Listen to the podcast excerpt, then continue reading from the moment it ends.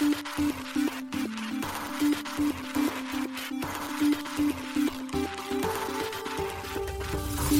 しい経済ニュース。この番組では現当社のメディア新しい経済が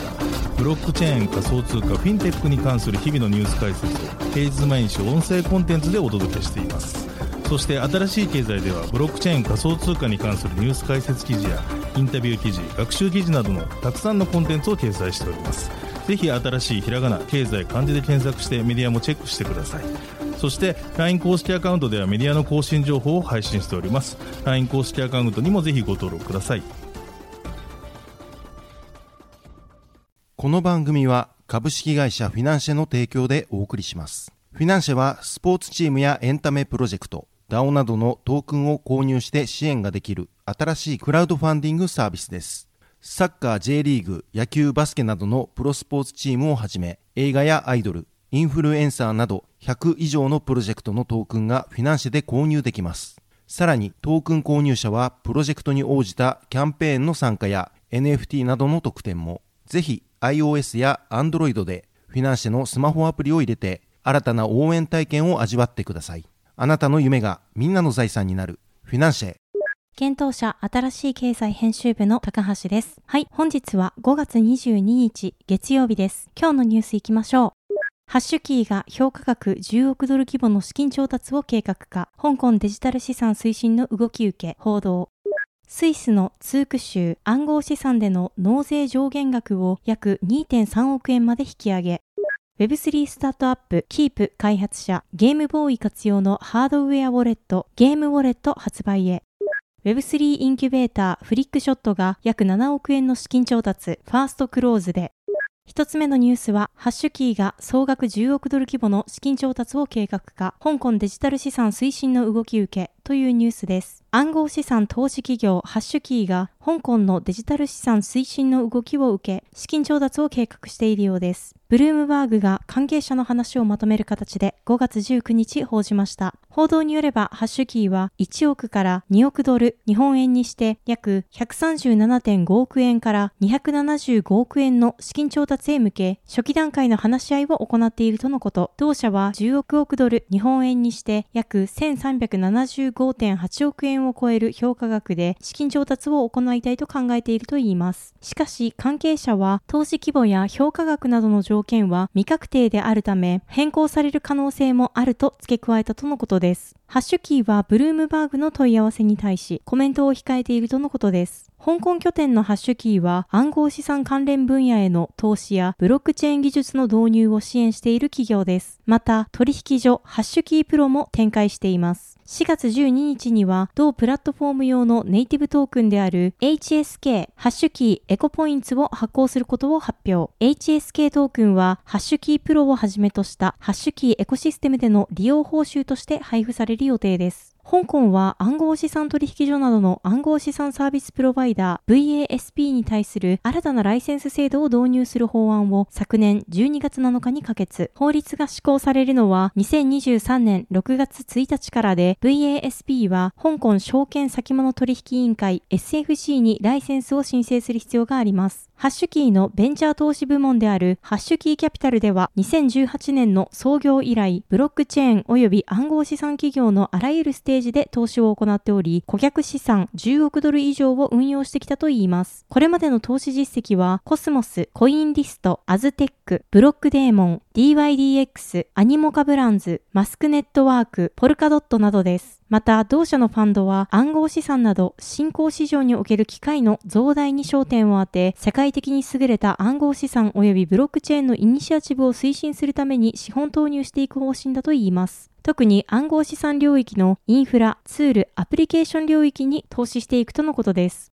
続いてのニュースは、スイスのツーク州暗号資産での納税上限額を約2.3億円まで引き上げというニュースです。スイスのツーク州が同州においてビットコイン及びイーサリアムで納税する場合の上限額引き上げを5月19日発表しました。この発表によれば、ビットコインとイーサリアムによる納税額の上限が10万スイスフラン、日本円にして約1520万円から150万スイスフラン、日本円にして約2.3億円まで引引き上げられたようです。また、スーク州では暗号資産での納税を導入以降、約150件の納税が行われたといいます。この合計納税額は約200万スイスフラン、日本円にして約3億円相当で、それらはビットコインとイーサリアムで決済されたとのことです。ツーク州は暗号資産金融サービス会社のビットコインスイスとの連携を通じ、2021年2月よりビットコインとイーサリアムでの納税を受け付けています。なお、ツーク州の州都であるツーク市は2016年からビットコインでの納税を受け付けていました。納税者が暗号資産で納税したい場合、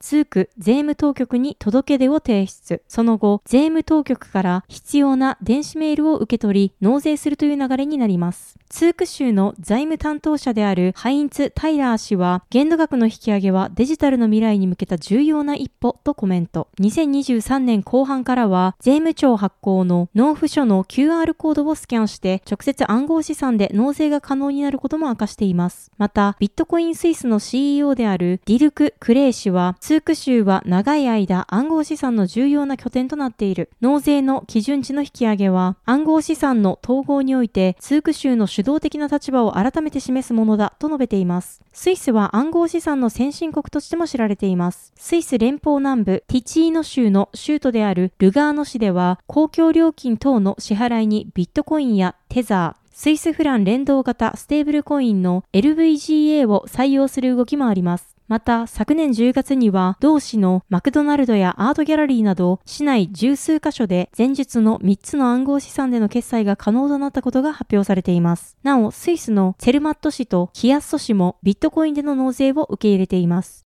続いてのニュースは Web3 スタートアップキープ開発者ゲームボーイ活用のハードウェアウォレットゲームウォレット発売へというニュースです。Web3 スタートアップ Keep の開発者であるジョセフ・スキアリッチ氏がゲーム開発会社任天堂が過去に販売したゲームボーイ活用のハードウェアウォレットであるゲームウォレットを5月19日ツイッターで発表しました。ゲームウォレットは暗号資産をコールドウォレットに保存できるゲームボーイのカセットです。シードフレーズはプレイヤーがゲームウォレットで展開されるクエストでボタンを押した回数がハッシュ化されることで生成されるといいます。なお、シードフレーズの生成におけるランダム性はプレイヤーがゲームウォレットで歩き回りクエストを完了するときに導入されるとのこと。また、ゲームウォレットへの暗号資産の保存については BIP39 に基づくシードフレーズの生成に使用されるハッシュアルゴリズムである SHA256 のオープンソースアセンブリ実装をゲームボーイにプログラムされている言語 GB アッセンブリへ変換したことにより可能になったとのことです。そのため BIP39 に基づく暗号資産であればゲームウォレットへの保存が可能とのことです。なお BIP ビットコインインプルーブメントプロポーザルとはビットコイン技術の発展のために作成及び公開されている草案群のことです。また、販売されるゲームウォレットでは、ファームウェアのアップデートが必要ないとのことです。そしてゲームウォレットはオープンソースで開発されているとのことです。なお、ゲームウォレットの発売日時については現在発表されていません。ただし、販売開始の通知を事前に受けられるウェイティングリストへの登録は可能となっています。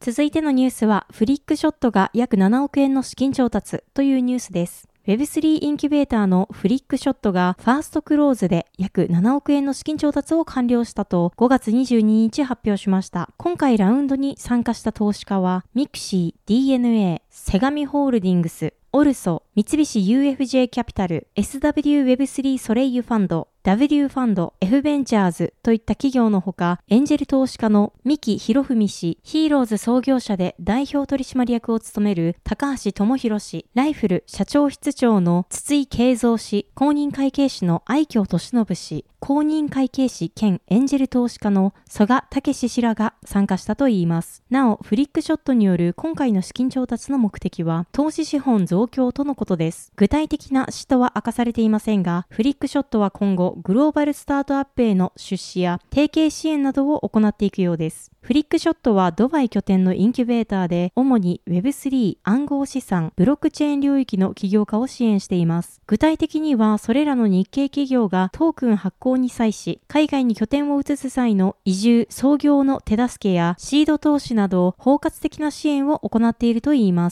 フリックショットの創業者は福海道俊です。同氏は F ベンチャーズにて学生向けスタートアップイベント、登竜門の代表やアライアンス担当を歴任した後、イーストベンチャーに投資担当として参画。2022年にフリックショットを創業し、同社マネージングパートナーに就任しています。また、フリックショットのパートナーである片岡義明氏は、ビットフライヤーの後、サイバーエージェントキャピタルに入社し、シードスタートアップの投資、支援を行った経歴を持ちます。なお、フリックショットは今までに12件の出資を実施しているとのことです。開示されている投資先は、データ処理のためのインターチェーンレイヤーであるチェーンサイト、分散型プライバシーレイヤー、花提供の花ネットワーク、ソフトウェア開発のベルベット、Web3 ヘルスケアアプリのヘルスリー、ブロックチェーンゲームや VR ゲームを開発するサードバース、Web3 ゲームパブリッシャーのゲームチェンジャー、暗号資産、ソワカトークン提供のソワカ、規制された分散型金融特化型 IDO プラットフォームのオーバーレイ、NFT を活用したグローバルアニメスタジオのコンビクションです。日本人が関わる Web3 インキュベーターによるここ最近の資金調達としては、1月27日にドバイ、ニューヨーク、東京の3拠点で活動する Tanéが約10億円の資金調達を完了したことを発表しています。同資金調達はディープコア、クロステックベンチャーズ、 DeNA、B ダッシュベンチャーズ及び個人投資家らを引き受け先とした第三者割当増資によるものとのことです。種は起業家、開発者などの経験のあるメンバーが中心の Web3 領域に特化したインキュベーターです。なお、種の創業者兼マネージングパートナーであるムトベイクマ氏は、消費者向けインターネット分野で13年以上シリアルアントレプレナーとして活躍した後、ソフトバンク、UBS にて M&A、投資及び資金調達に従事した経歴を持ちます。はい、本日のニュースは以上となります。このように私たち新しい経済編集部では、ブロックチェーン暗号資産に関するニュースを平日毎日ラジオで配信しております。本日ご紹介したニュースは新しい経済のサイトに上がっております。ぜひサイトの方も見に来てください。新しいひらがな、経済、漢字で検索して見に来ていただければと思います。それでは本日もありがとうございました。